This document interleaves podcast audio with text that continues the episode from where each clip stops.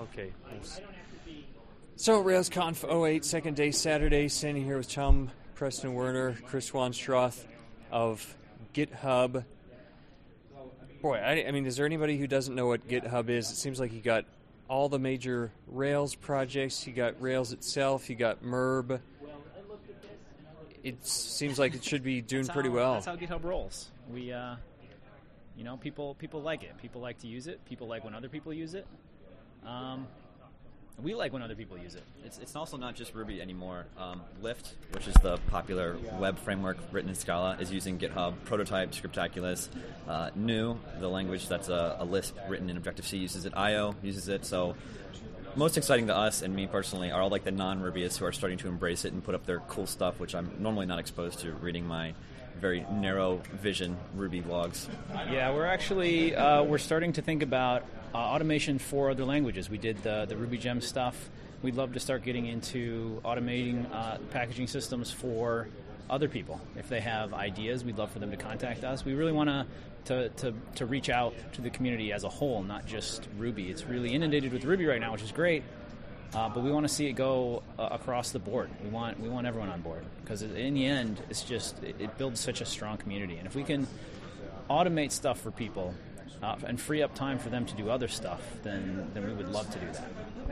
Now, at first, I thought, okay, great. This is Git hosting. This is going to be useful. A lot easier to use a publicly set up Git server at GitHub than to try to do it myself.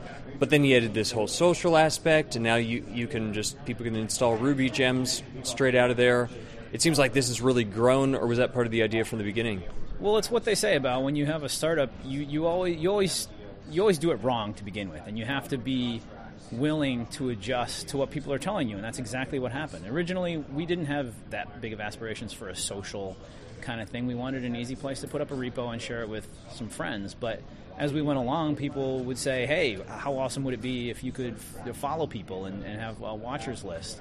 And we said, "You know what? That actually would be cool."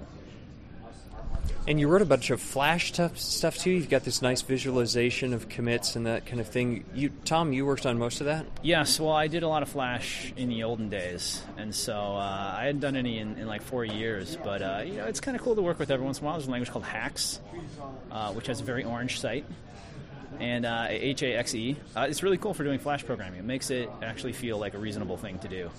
Um, but yeah, that was that was fun. Yeah, Tom doesn't actually write Rails. He writes pretty much every other language except for Ruby and Rails. Oh, you do. He does Ruby stuff on the site, just no Rails. Oh yeah, you said it in the uh, the panel we did that.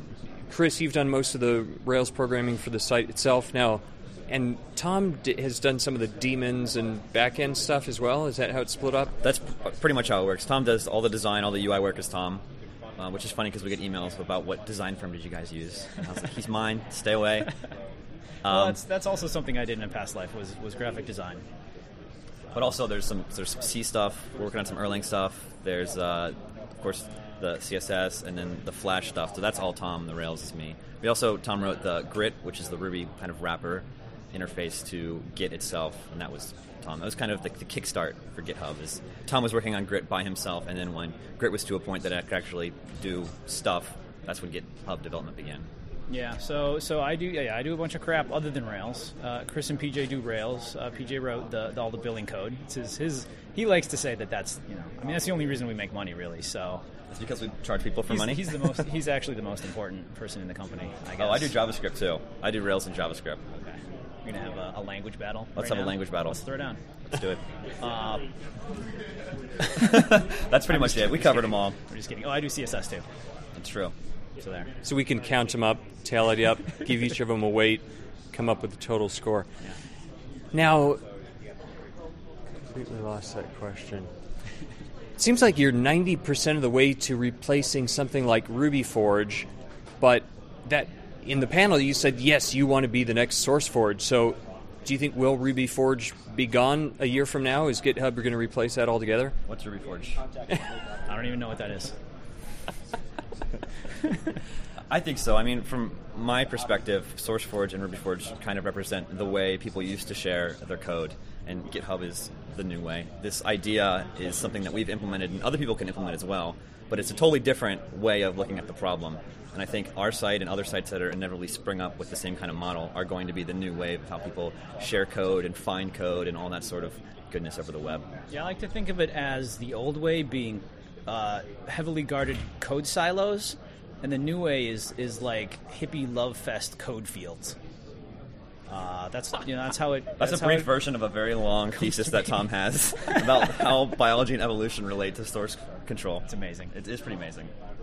Well, it's just a lot easier to have my master branch be the release, and sure, I make some tags, and then as long as I have a gem spec in there and I've merged in the latest new feature, I'm done. I don't have to like publish this and and tag it. Well, I do tag it, but I don't have to go through the whole release process of making this a new gem.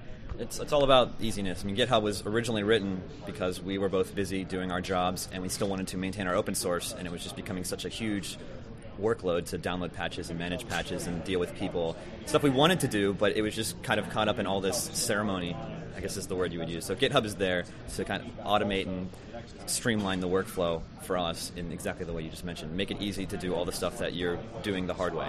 Yeah, uh, I mean, one of the entire points was uh, to to have something for ourselves, to have something that we thought was awesome, and uh, and, and, and, you know, it turned out other people thought it was awesome too, and uh, and that's that's the best way to figure out what to do. What what do we want? We're developers. What do we want? If we want it, probably someone else is going to want it. It's great too because the, the social aspect that you were talking about it kind of scales where you can have it applied to the entirety of the open source community. Anyone can fork my project, or you can kind of close off your project and say, I have this social network of my coworkers, and only they can deal with my project. But they can fork it, they can send patches, they can do all that stuff.